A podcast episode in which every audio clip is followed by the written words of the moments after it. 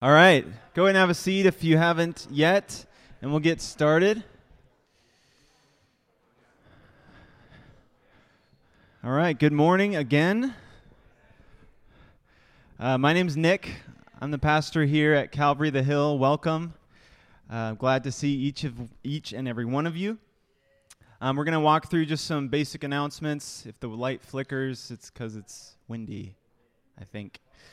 Um, all right, so if you're new and you want to know kind of what's going on uh, around here, you can sign up for our newsletter and you can sign up on the website, calvarythehill.com, or just scan that QR code and it just kind of gives you a, a, heads up on a weekly basis of what's going on.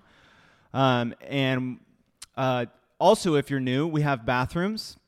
They're out the front door, up the sidewalk, through the bushes, down the stairs, and you'll find bathrooms.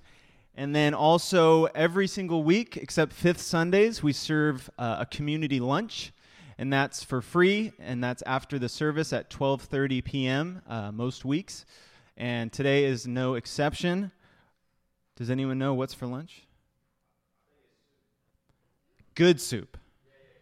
Yeah. Good. Yeah. Soup's good, especially on a day like this. Come on. All right. So stick around. Yeah, come on stick around at 12:30 for uh, free lunch, and you are welcome to it, as well as our community is welcome to it as well. So you'll see people you don't know, and it's a good chance to kind of see what goes on around here. And then also, if you're wanting to give uh, financially, you can do so on the website, calvarythehill.com. There's a give button, or you can use this cool box. All right, other announcements. Uh, this Wednesday, uh, we're having well, we're not having it, but we're attending uh, UGM Men's Recovery Program graduation. And our very own Edward is graduating. yeah. Edward's already graduated the recovery program. Now he's graduating the CSI internship program. So that's super cool. So that's this Wednesday at University Presbyterian Church at 6 p.m. All right? This Wednesday, February 28th. All right, moving on. So, March 9th, uh, you ladies are invited to a women's event called Presence, and that'll be at Luann's house on March 9th from 9 a.m. till 12 noon. And there'll be teaching, uh, treats, uh, worship, fellowship. Just it'll be a great time. And then uh, the ask is that you register for it.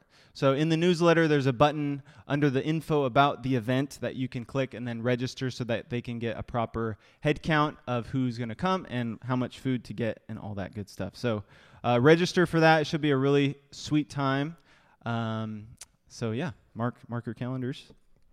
And then we are in the middle of Lent and we are participating with a group of churches across Seattle to be in prayer during Lent. Uh, there's six uh, prayer rooms and six prayer rhythms that are sort of going on over this next six weeks. Our prayer rhythm on Thursday mornings is one of those six prayer rhythms, and so um, feel free to come out to that as always. And we're we're basically praying along six themes over the course of Lent. And last week we prayed for the church, and this week I think it's maybe families or civil authorities, one of the two. But we're kind of covering all the bases over the next six weeks in prayer. So we'd love for you to come out for that. It's 7:30 a.m. every Thursday morning at the parsonage, and there is a Zoom link as well if you want to join that way. But also check out prayseattle.org, and you can see all the prayer rooms that are open across the city over the next six weeks. And I'd love for you guys to check out those as well. That'd be awesome. All right, last announcement. Uh, the mission group is leading a prayer evangelism walk and that's uh, every second and fourth Sunday, and today is the fourth Sunday, so they're going to do that, and that's at 1:30 p.m. And I think the plan is to meet at the parsonage at 1:30, and then set out and uh, walk the neighborhood and pray for people and see what God wants to do. So that's super cool. All right, that's it as far as announcements goes. So why don't you go ahead and grab your Bibles, and then uh, we'll turn to the book of Colossians.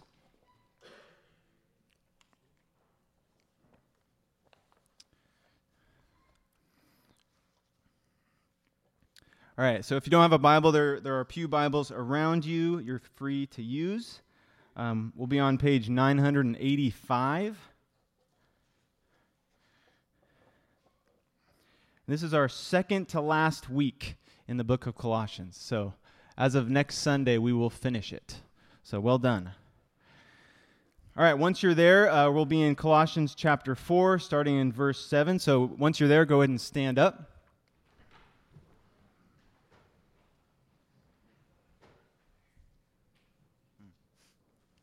All right, go ahead and follow along with me. I'm going to read uh, chapter 4, verses 7 through 14. Paul is writing Tychicus will tell you all about my activities. He is a beloved brother and faithful minister and fellow servant in the Lord. I have sent him to you for this very purpose, that you may know how we are, and that he may encourage your hearts and with him Onesimus, our faithful and beloved brother, who is one of you. They will tell you of everything that has taken place here. Aristarchus, my fellow prisoner, greets you, and Mark, the cousin of Barnabas, concerning whom you have received instructions. If he comes to you, welcome him. And Jesus, who is called Justus. These are the only men of the circumcision among my fellow workers for the kingdom of God and they have been a comfort to me. Epaphras, who is one of you, a servant of Christ Jesus, greets you, always struggling on your behalf in his prayers, that you may stand mature and fully assured in all the will of God. For I bear him witness that he has worked hard for you, and for those in Laodicea and in Hierapolis. Luke, the beloved physician, greets you, as does Demas. All right, let's pray. Dear Lord, uh, thank you for this list of names and this uh, passage that is wrapping up this letter that we have so enjoyed and benefited from uh, these last few months. I pray that your spirit would inspire uh, the words that I say and get them out of the way so that your word can speak clearly to us this morning and help us to derive. Um, truths, Lord, that we might skip over uh, in a in a casual reading of this letter, uh, so that we can actually uh, learn and be impacted, even by a passage such as this. And so we give this time to you and thank you that you want to teach us. In your name, Jesus. Amen. All right, have a seat. Okay, so last week we reflected on the fact that the church is not a clique. So, as believers in the gospel of grace, we are to desire the spilling out of that grace to those who are outside. And so, if the church is not supposed to be a clique, what is it supposed to be? And so, in these final greetings, as we just read, that Paul gives to the church at Colossae instead of a passage that we rush past because it's the closing credits,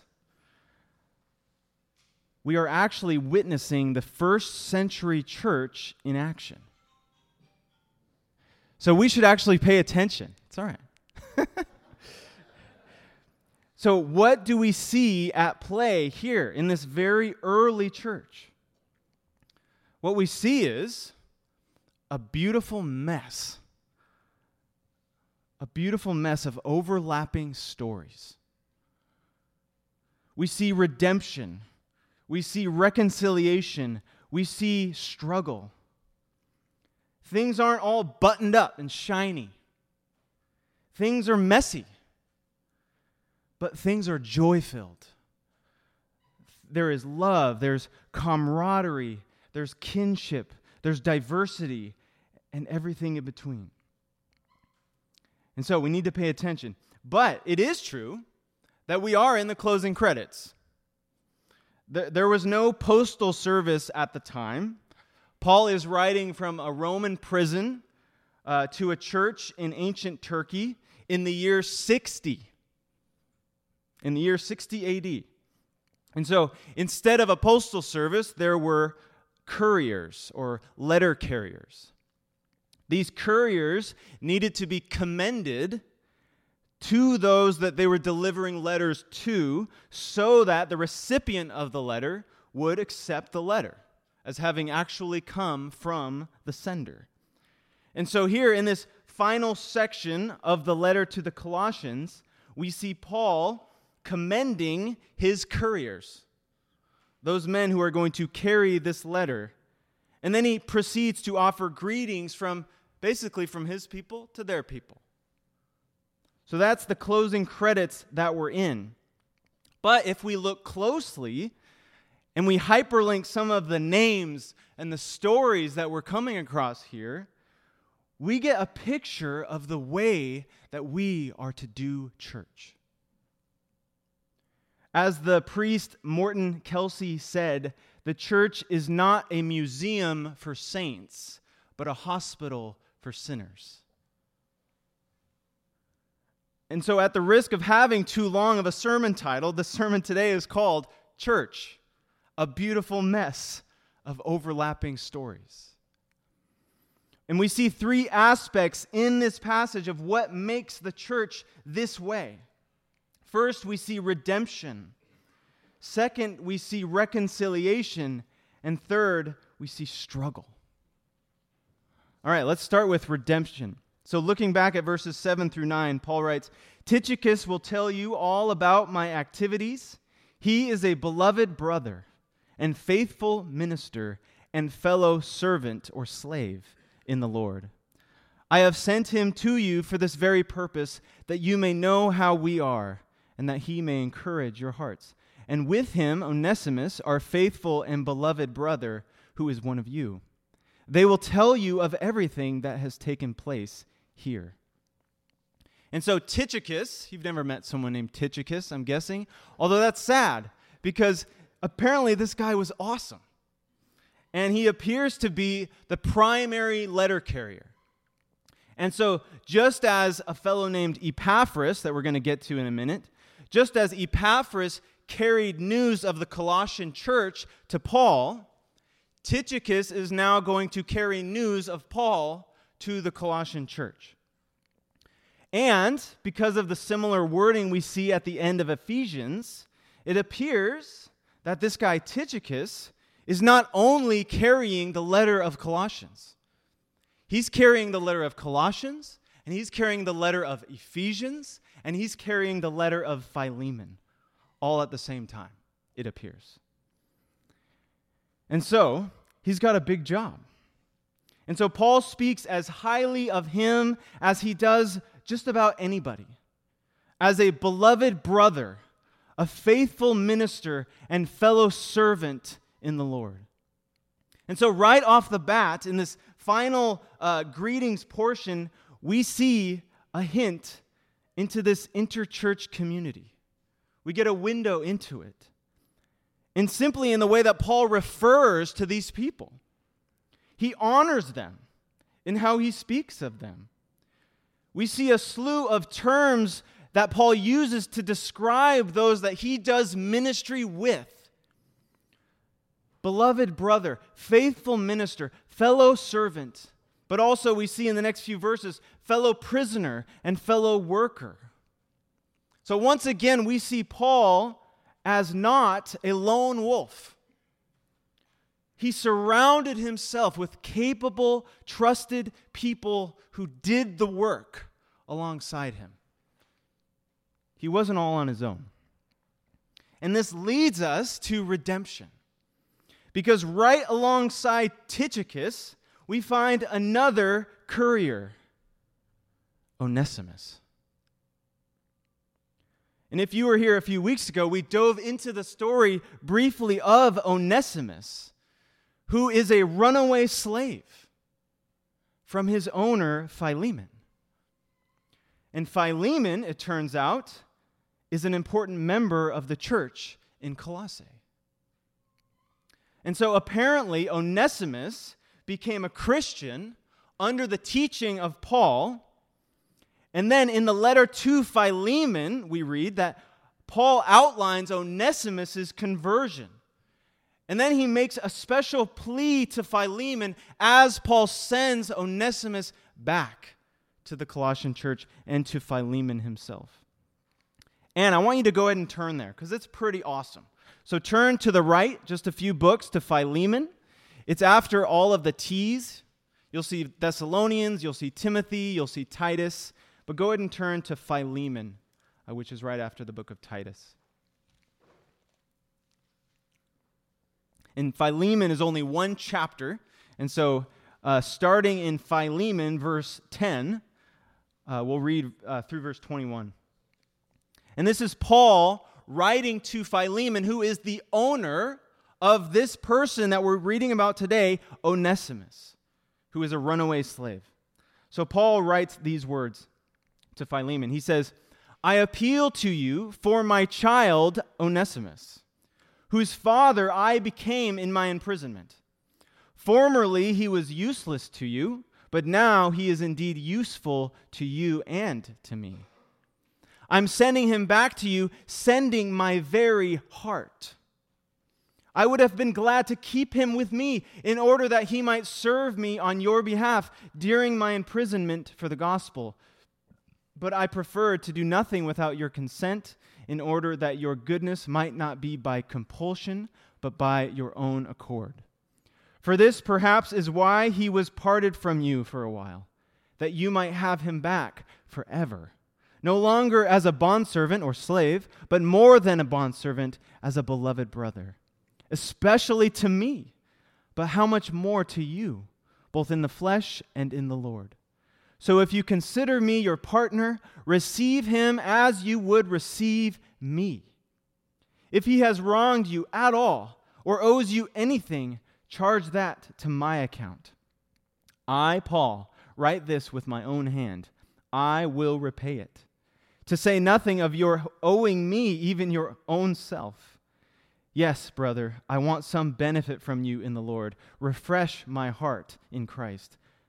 Confident of your obedience, I write to you, knowing that you will do even more than I say. This is Paul writing to this runaway slave's owner in Colossae.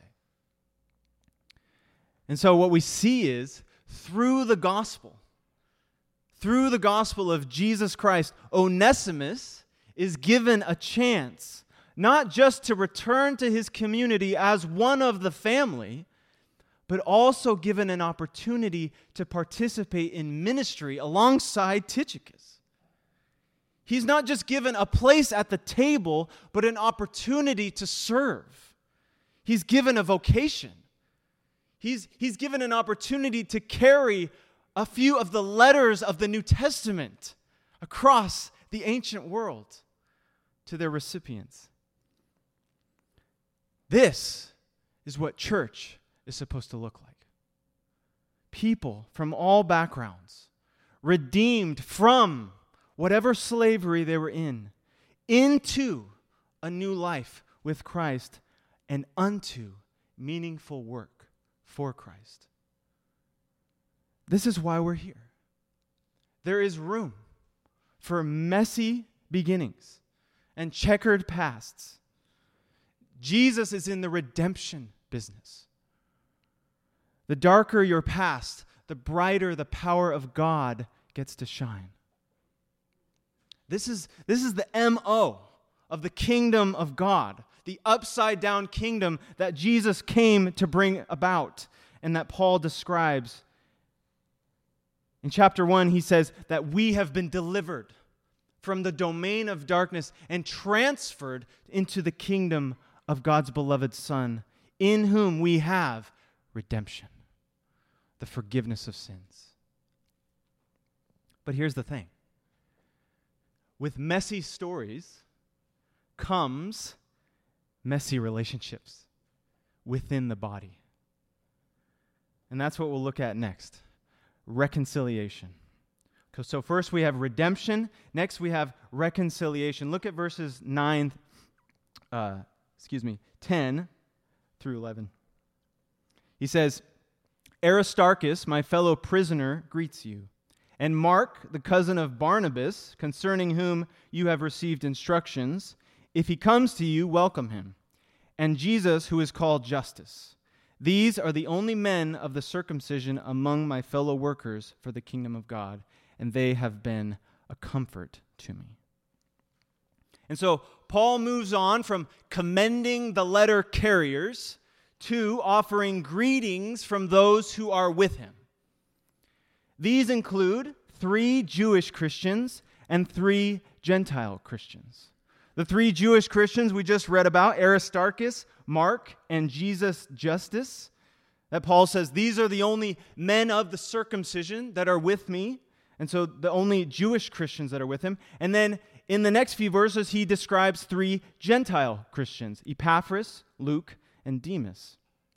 And so right away, in this, even in this final passage, we see Paul structuring even his final greeting according to his theology of unity in diversity.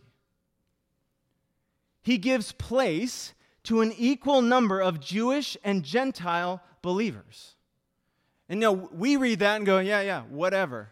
But at that time, that was a big deal. This was the first, uh, you know, interethnic uh, hostility that the gospel came to put aside and it's not the last. Paul is soaked in the fact that in Jesus Christ, the dividing wall of hostility between human people groups has been destroyed. There is a basis for this unity. There is a foundation for this unity. What is it? It is the broken body of Jesus when he took sin on the cross into his body, he also took on what divides us. And uh, Paul gets this across clearly and explicitly in Ephesians. And originally, he's speaking of the division between Jew and Gentile, between Jews and all other nations. Paul writes in Ephesians 2 that Jesus himself is our peace who has made us both one and has broken down in his flesh the dividing wall of hostility by abolishing the law of commandments expressed in ordinances, that he might create in himself one new man in place of the two. So making peace, and might reconcile us both to God in one body through the cross thereby killing the hostility.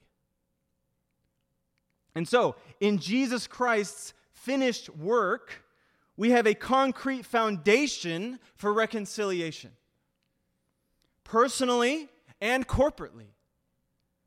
And if we take a deeper look at these verses, we see this play out in Paul's personal life.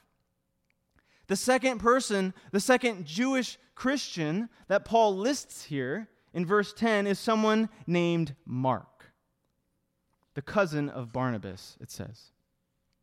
We know this guy. We can hyperlink his name all across the New Testament. For one, he wrote the Gospel of Mark. but for another, we can read about him in the book of Acts and in a few other places across the New Testament. And when we do, we are privy to a dramatic story of reconciliation. Listen to it. We first meet him in Acts chapter 12 when the church in Jerusalem, which is where the church started, of course, it's meeting at Mark's mom's house. Okay? But then a chapter later, we see him accompany Paul and Barnabas, Mark's cousin, on Paul's first missionary journey. Being sent out from Israel and Jesus said, Go to Judea, Samaria, and the ends of the earth. And so, Paul, as the apostle to the Gentiles or the nations, sets off as the first missionary. And he travels across Syria, Cyprus, which is an island just south of ancient Turkey, and then he, they, they go on to ancient Turkey. Barnabas is from Cyprus. And so, Mark goes with them. He goes, it just says he goes with them. They had Mark to assist them, it says.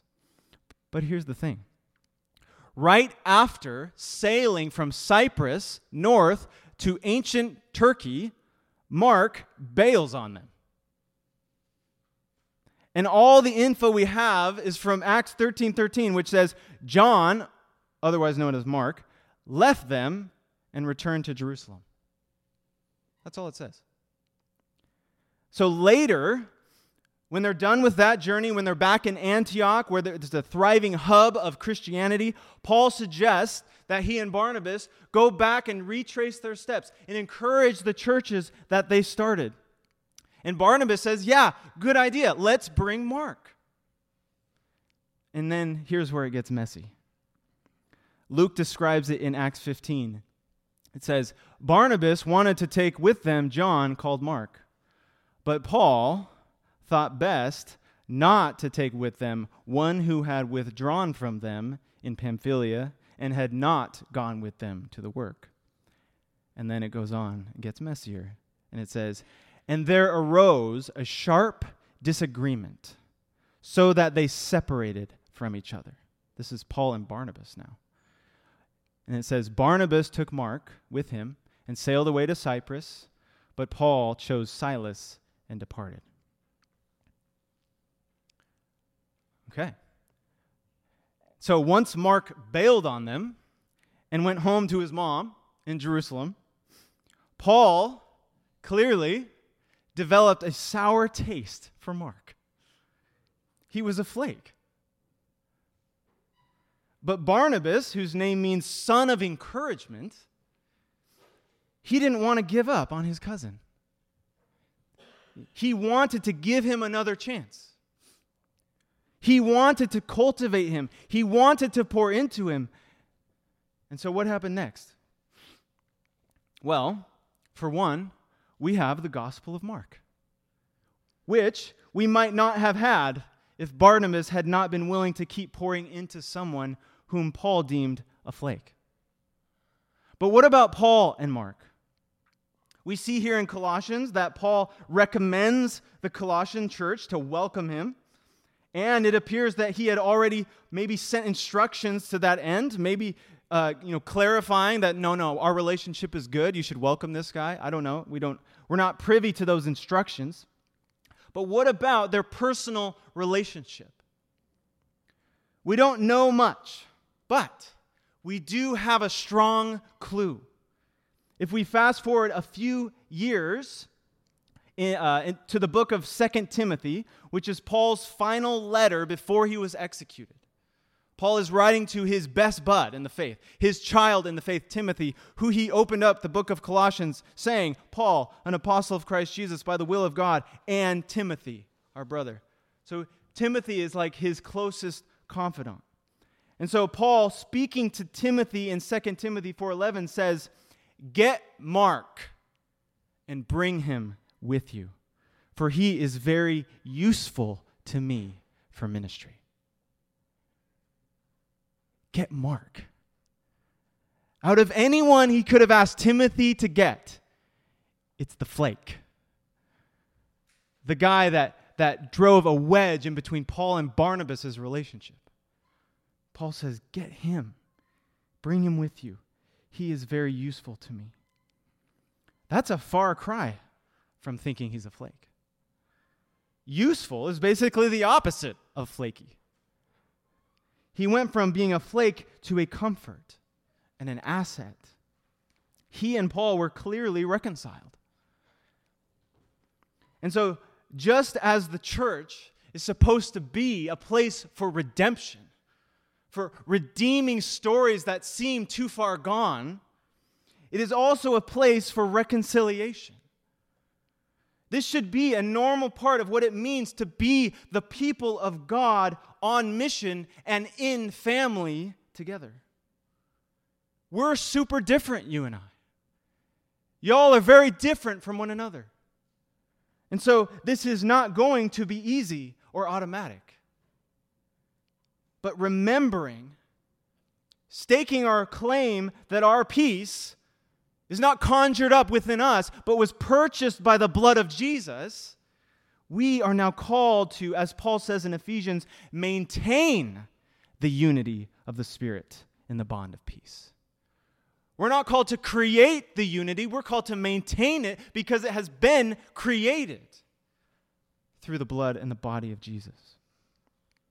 And notice how forgiveness is part and parcel to what it means to be a church. If you look back at chapter 3, verse 13, it says, bearing with one another. And if one has a complaint against another, forgiving each other. As the Lord has forgiven you, so you also must forgive.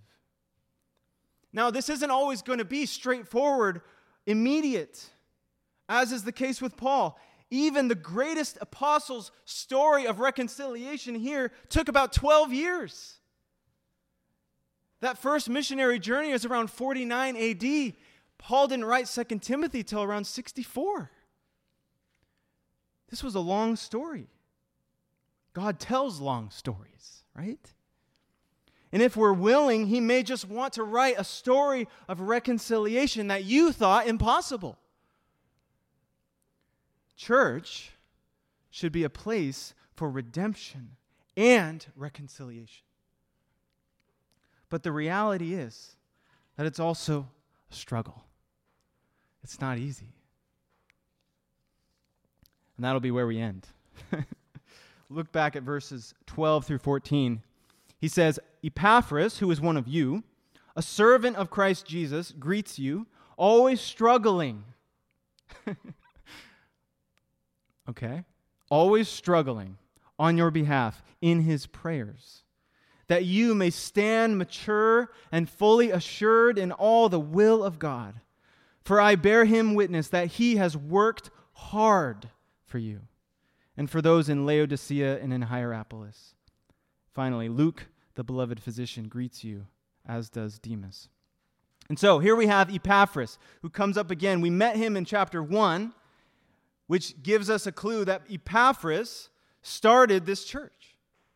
Epaphras was likely the founding pastor of the churches across this Tri City region. If you remember back in October or whenever we started this book, Colossae is in a tri city region with Hierapolis and Laodicea. These are three cities that are all close together and were significant in this time, although Colossae was one of the least significant cities in that tri city region. And so Epaphras, he was probably converted by Paul in Ephesus while Paul was there for a few years. And then he started these three churches in this region. And so he was faithful, as Paul calls him here in chapter 1. But then he became concerned. He became concerned at some of the syncretistic philosophies creeping into the church. And so he traveled all the way to Paul to get some help, to tell him what was going on in the Colossian church.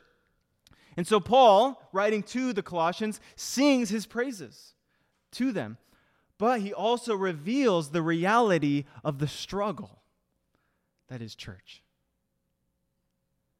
The struggle. And we see a twofold struggle here for Epaphras. First, it's a struggle spiritually. Paul describes Epaphras' prayer life here. It says, He is always struggling on your behalf in his prayers. Epaphras, like Paul, understood that, as Paul says in Ephesians, we don't wrestle against flesh and blood, but against the rulers, the authorities, the cosmic powers over this present darkness, against the spiritual forces of evil in the heavenly places. And so, Epaphras, like Paul, struggles in prayer for this church. But it's not like we only struggle in prayer and then everything else is simple and easy. And so, beyond his prayer life, Paul also describes Epaphras as having worked hard for them, as well as the other churches. And that, that term, worked hard, is it doesn't really get across the, the intense meaning of that word. The word for worked hard can also mean painful labor or affliction. It's not just a spiritual struggle here, but an all encompassing struggle. affecting the mind, the body, the emotions. This guy is exhausted. But clearly, he believes it is worth it. Why is that?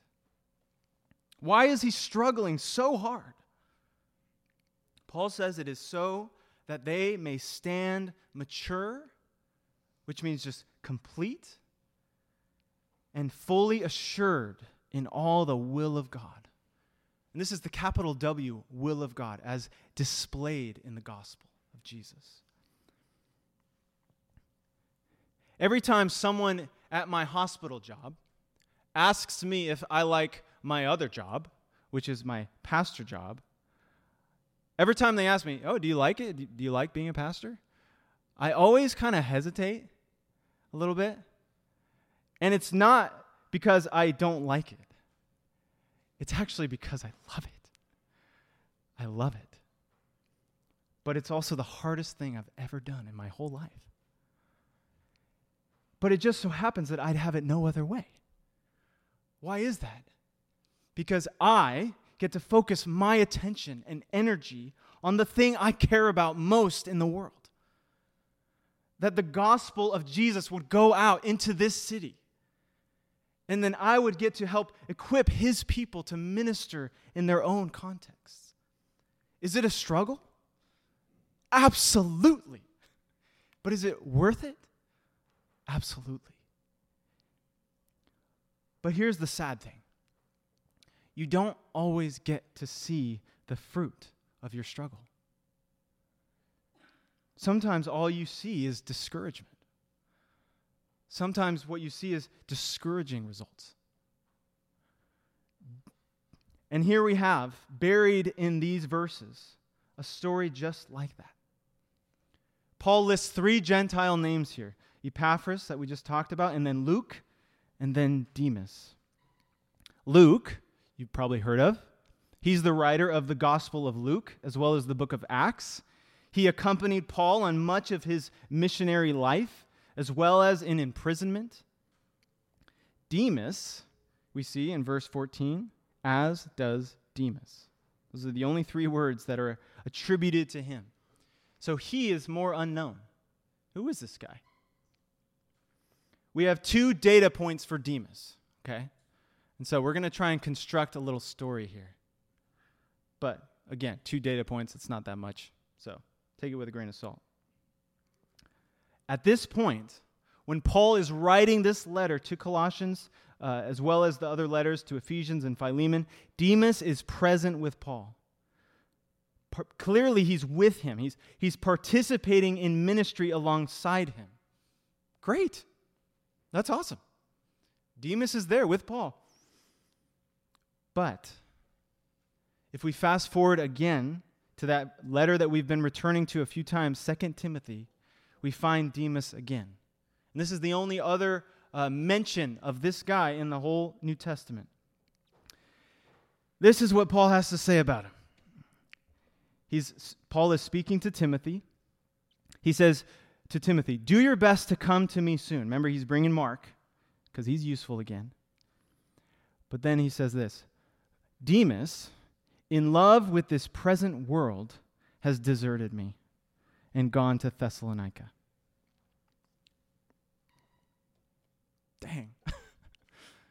Demas is here with Paul. Fast forward a few years, Demas, in love with this present world, has deserted me. Now, we don't know if Demas merely departed from ministry with Paul or if he left the Christian faith altogether. But for Paul, he's gone.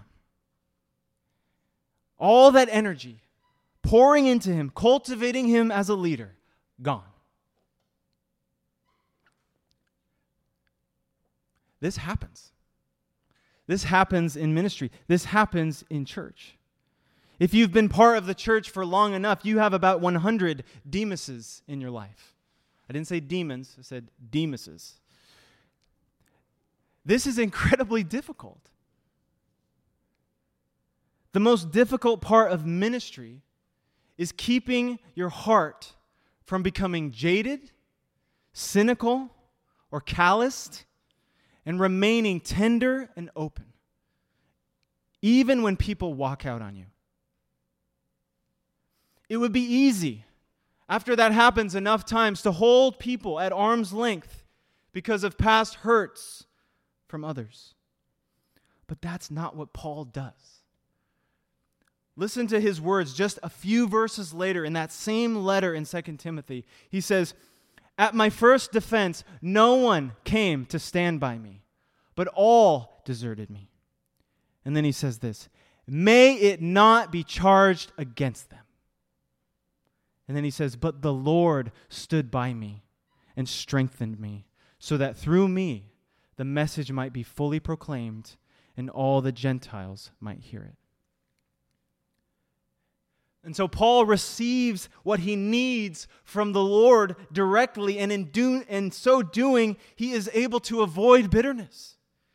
He is able to avoid resentment. He is able to say, May it not be charged against them. And so, for us, we don't know how much of a, of a person's story we are going to be privy to. We don't know. We don't know when someone is going to just walk out on us. No idea. We just keep going, trying to be faithful to God, to fear Him alone, and be faithful to the work that He's called us to. Paul was able to let Demas walk away. And it didn't kill his passion for the Lord. It didn't kill his tenderness to those who are outside. His success or failure with Demas did not make or break his mission.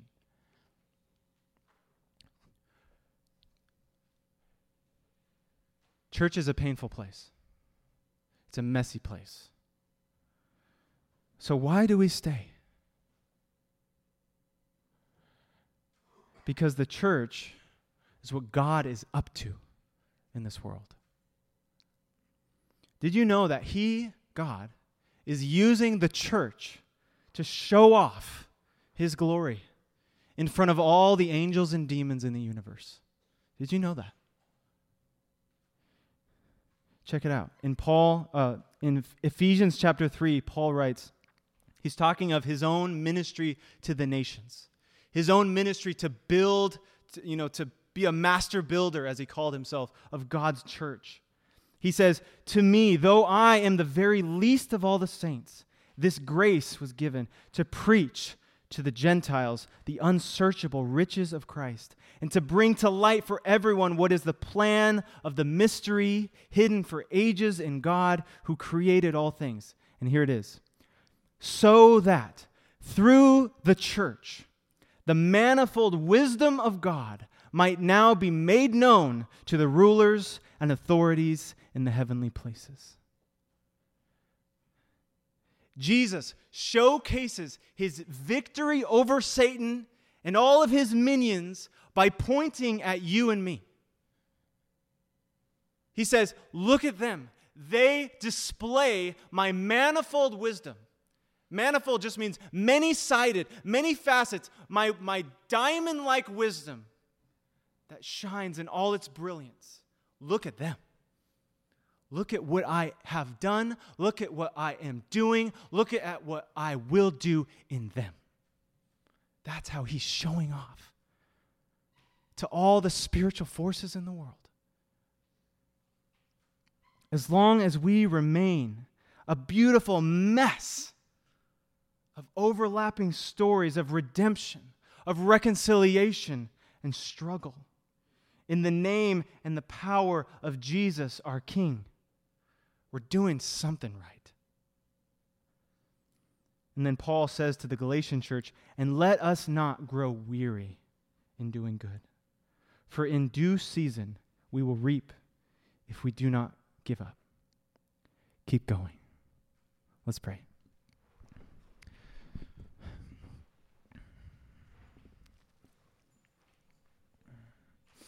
Father God, I thank you for each person here. Lord, I don't know where they're at in their story. I don't know where you're at in writing their story, but they're here right now. I thank you for bringing them here to this moment.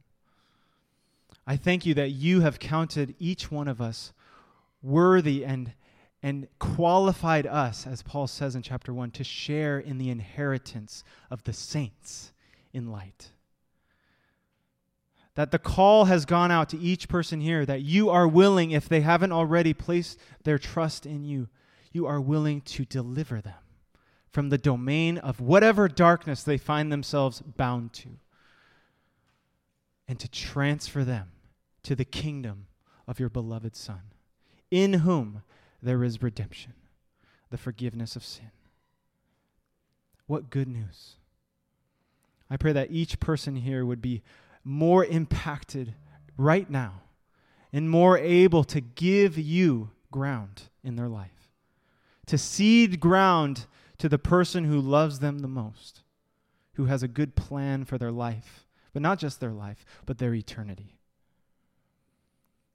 I pray that you would do this work in us by your Holy Spirit, even in these next few minutes as we spend time responding in worship. In Jesus' name we pray. Amen. All right, we're going to spend some time just responding in worship to this God, to this Savior. Uh, Andres and Luann will be right up front here uh, and available to you if you want to receive prayer. If you want to come bear your burdens to someone who loves you, who loves Jesus. Come on and come on down and receive prayer. Uh, for the rest of us, we're going to sing and worship uh, loudly, and then we're also going to partake in communion. We're going to do it a little differently as it's the fourth uh, Sunday. Uh, go ahead and come up, grab the elements of communion, the wine or the juice, and then the cracker. Uh, bring it back to your seat, and do not eat or drink it, please, until the end, because we're going to do that together as a family. So let's spend the next few songs in worship.